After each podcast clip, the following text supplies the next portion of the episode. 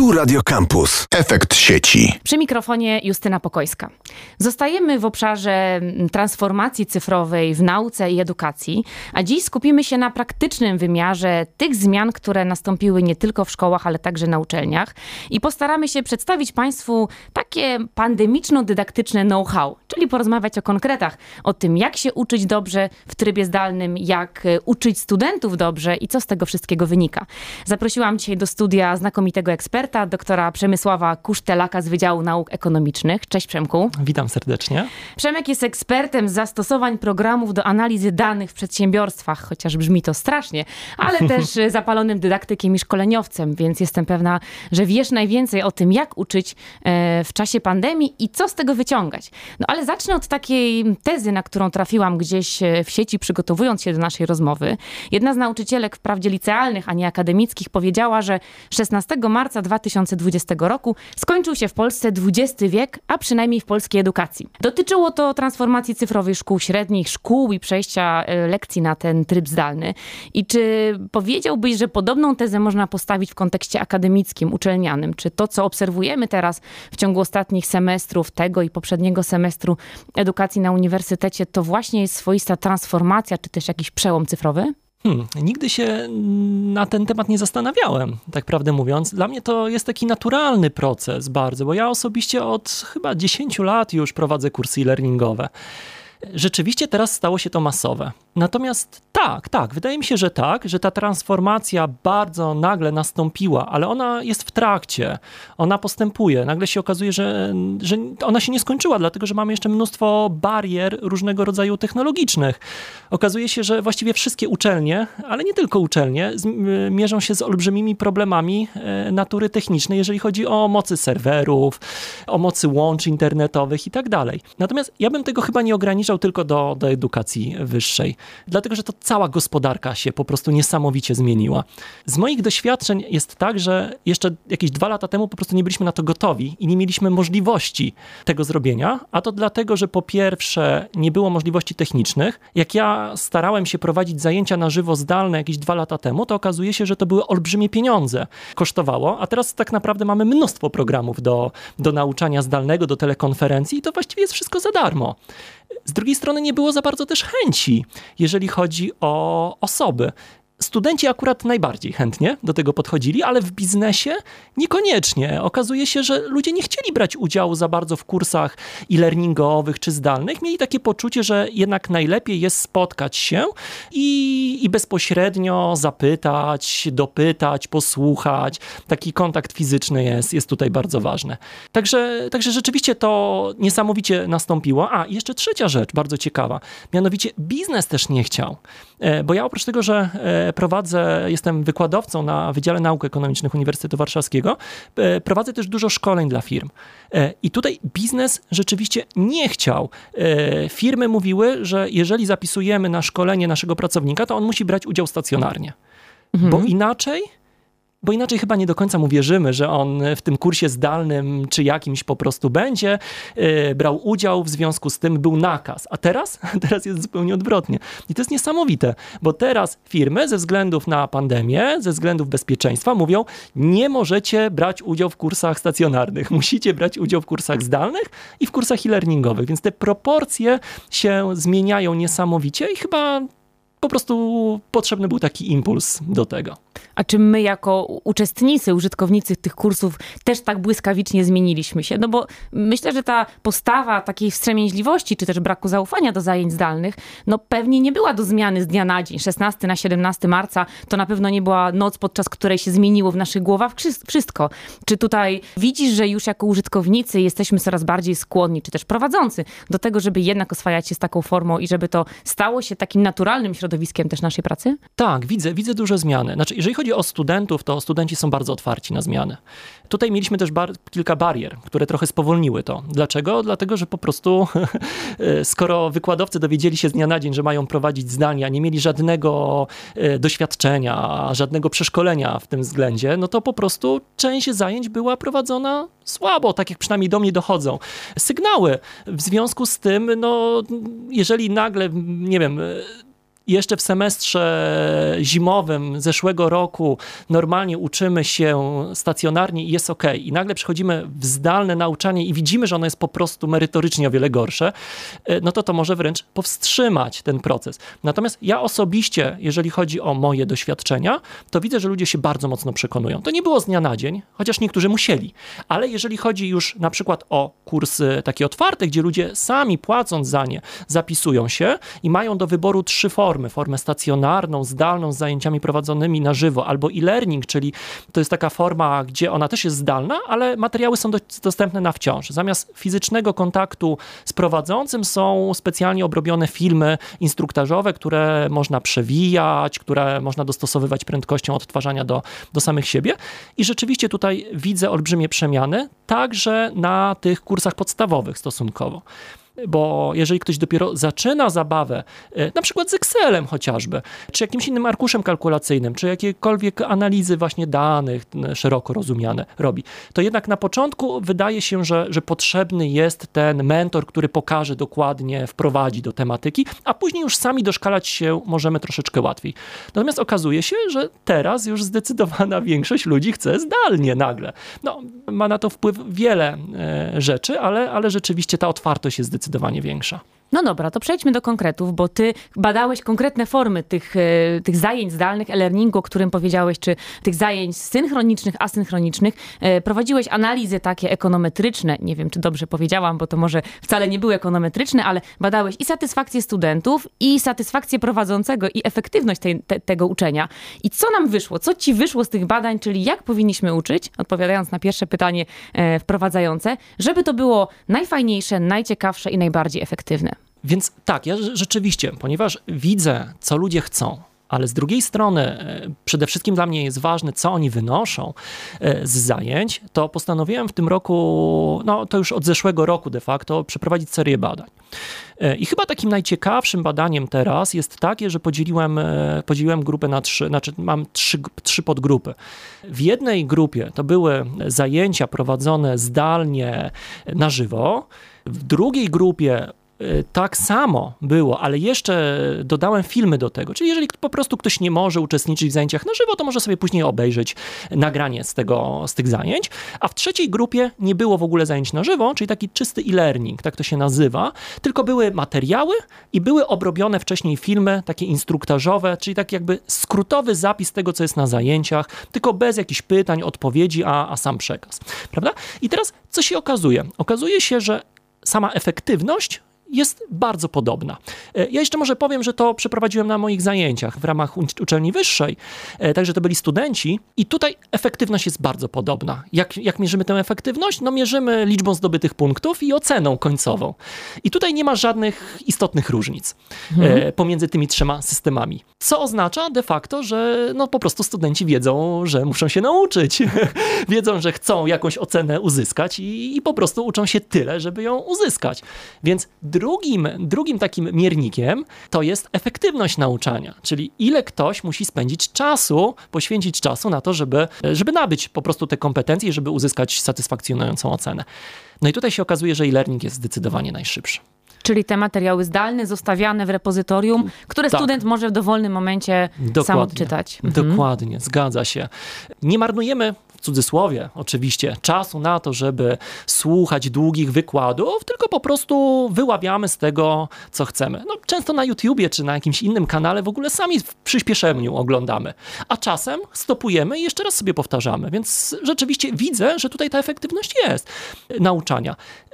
Następnie, co ciekawe, na drugim miejscu to są te zajęcia prowadzone na żywo z możliwością odtwarzania filmów. Spodziewałbym się, że one będą najmniej efektywne, a z kolei będą najlepsze oceny być może. E, otóż dlatego... dajemy wszystko, właściwie tak, dajemy można wszystko. Tak, tak, to jest taki najbardziej prostudencki system, prawda? Czyli na początku ktoś uczestniczy w naszych zajęciach, później jeszcze może sobie do tego wrócić, powtórzyć, więc to jednak trochę czasu generuje, ale dzięki temu być może będzie e, lepsze oceny i, i lepsza. Natomiast Natomiast co się okazuje? Jeżeli ktoś ma, wie o tym, że będzie miał dostępne filmy z nagrania, to po prostu nie uczestniczy w zajęciach. Po co ja mam uczestniczyć w zajęciach w terminie, który być może nie jest dla mnie idealny, bo mam w tym momencie jakieś inne spotkanie? Ja sobie wolę wrócić do tego później.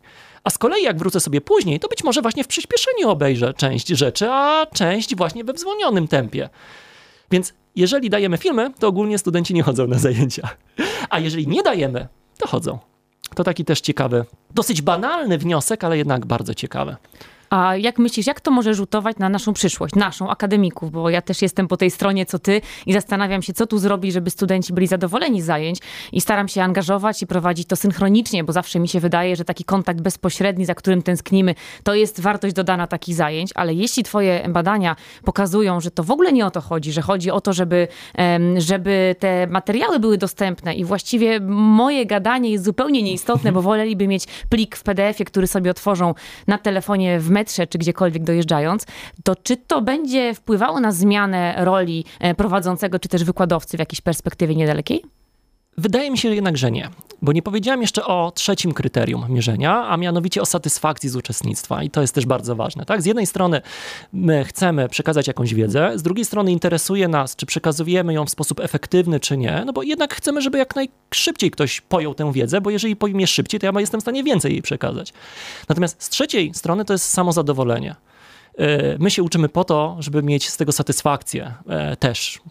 I to jest bardzo ważne. No i okazuje się, że zdecydowanie największa satysfakcja była wśród e, osób, które uczestniczyły w zajęciach na żywo. I to była ta grupa, która nie dostawała filmów, bo wiedzieli, że nie dostaną filmów, więc jednak chcieli uczestniczyć w zajęciach na żywo. E, I tam oceny to były właściwie same piąteczki. A tam, gdzie nie uczestniczyli, to już zdecydowanie gorzej.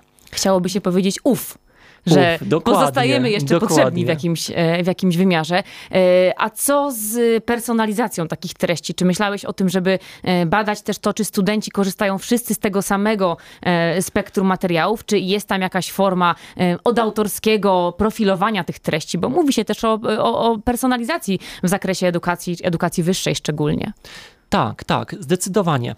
E, ja co prawda tego bezpośrednio nie badałem, ale z moich obserwacji e, wynika, no może jedno badanie inne to, to bezpośrednio e, dotyczyło. Otóż też bardzo ciekawe badanie. W zeszłym semestrze, jak wiemy, pandemia się zaczęła, więc mieliśmy taki rwany semestr, ten letni. I tam jedna trzecia zajęć była poprowadzona stacjonarnie, Później nagle weszły obostrzenia, więc przerzuciliśmy się na zdalne nauczanie, a ja jeszcze ostatnią jedną trzecią semestru poprowadziłem w formie e-learningu, bo zdążyłem nagrać filmy, ładnie je obrobić i tak dalej. I po prostu bardziej jakościowo zapytałem się studentów, która forma wam się najbardziej podobała. E, no i oczywiście teraz może już nie będę wymieniać dokładnie, co się najbardziej podobało w formie jednej, drugiej, trzeciej, bo to jest dosyć jasne. Tutaj e, nic, nic nowego nie, nie uzyskaliśmy, to znaczy w formie bezpośredniej jest fajne to, że jest bezpośredni kontakt z prowadzącym, że jednak się spotykamy na uczelni, w tych murach, których być może nie lubimy, ale jednak to nas motywuje. W formie zdalnej to, że mogę sobie na kanapie leżeć w łóżku, a w formie e-learningu to, że po prostu jestem kiedy chcę, mogę sobie do tego wrócić. Natomiast niesamowite jest to, że akurat w przypadku moich kursów mniej więcej po jednej trzeciej studentów, czyli porówno się podzielili i część powiedziała, że najbardziej to ja chcę mieć zajęcia stacjonarne i one dla mnie są najfajniejsze i najskuteczniejsze i chciałbym, żeby takie były. Jedna trzecia powiedziała, że właśnie zdalne, a jedna trzecia, że e-learning. Także widzimy, że po prostu to wszystko zależy po pierwsze od osób, dla których każdy jest inny z nas. Ale też mam świadomość tego, że to też bardzo mocno zależy od tego, jak my nauczamy. Ja osobiście nauczam, jeszcze raz powtórzę, jakichś takich no, programów komputerowych. Tutaj najważniejsze jest dla mnie to, czy ktoś pod koniec będzie w stanie zrobić jakąś rzecz, napisać jakiś program, wykonać obliczenie, ładny wykres zrobić i tak dalej. Natomiast na pewno bardzo dużo przedmiotów jesteś bardziej na zasadzie konwersatorium, czyli takich, gdzie ten kontakt e, grupowy, kontakt bezpośredni, współpraca, praca w grupie jest bardzo ważna. E, no i tego nie zastąpimy w żaden sposób inny. Też chyba nie chcę, ja osobiście nie chcę, żebyśmy się całkiem przenieśli do sieci i wszystko w sieci robili. Jednak jesteśmy ludźmi. No, ja bym pozostawała przy, przy tej nadziei, bo ja akurat prowadzę zajęcia na Wydziale Socjologii i tam nasze zajęcia właśnie polegają na konwersacji, na pracy w grupie, ale e, mam taką obserwację, własną, teraz jesteśmy świeżo po zaliczeniach semestralnych, że studenci po pierwsze byli zachwyceni tą formą zdalną, nie tymi zajęciami, które ja prowadzę, ale możliwością uczestnictwa w zajęciach zdalnych, ponieważ są w swoich domach rodzinnych i w tym momencie mhm. są w Tarnobrzegu, w Rzeszowie, w Szczecinie, w Koszalinie, we Wrocławiu lub pod Warszawą i w ogóle nie muszą się przemieszczać. A po drugie zauważyłam ogromne zaangażowanie, właściwie nieproporcjonalne. Nigdy wcześniej studenci nie byli tak zaangażowani jak w tym roku.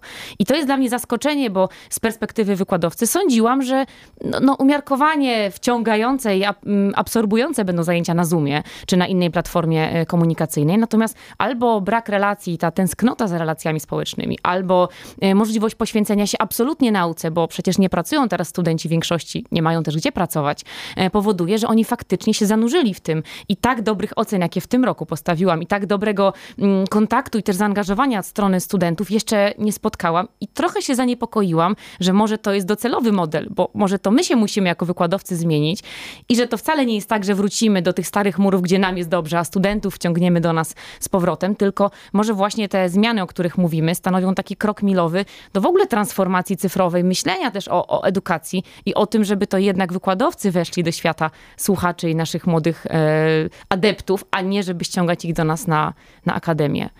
Czy sądzisz, że to, że to ma rację bytu? Czy to, to, to będzie jakaś taka przemiana e, jakościowa też w kontekście edukacyjnym? To w ogóle bardzo ciekawa obserwacja z tym, że, że te wyniki są lepsze w tym, w tym semestrze. Ja też robiłem jedno badanie, jeszcze tylko króciutko dosłownie, e, i porównałem e, zeszły, seme, zeszły rok z tym rokiem. E, I, I u mnie, tylko że w tym roku właśnie w e-learningu nauczałem, a w zeszłym roku nauczałem e, stacjonarnie. I znowu nie ma żadnych różnic, e, jeżeli chodzi o, o skuteczność, o oceny i tak dalej. Natomiast rzeczywiście to, co mówisz, pewnie, znaczy jak najbardziej jest, jest bardzo cenne. Mają studenci więcej czasu na naukę. Nie mają alternatywnych rzeczywiście możliwości. Natomiast ja, tak jak na początku pomyślałem, rzeczywiście nastąpiło to i to będzie postępować, to w tym momencie wydaje mi się, że nie do końca. Jest kilka barier. Po pierwsze, bariera biznesowa. Ja to już widzę w firmach. Na początku firmy liczyły zyski i mówiły, OK, to w takim razie ograniczamy powierzchnię biur, bo nie jest potrzebne, bo możemy w systemie zmianowym prowadzić, a w ogóle być może zdalnie. Natomiast okazuje się, że jest wypalenie materiału. Y, na dłuższą metę pracownicy przestają y, pracować efektywnie, po prostu. Nie mamy nad nimi być może kontroli, trochę nie mają też motywacji aż takiej, nie widzą, że inni wokół zasuwają, więc jak ktoś po prostu jest leniuchem, no to jeszcze większym leniuchem się staje, po prostu pracując zdalnie.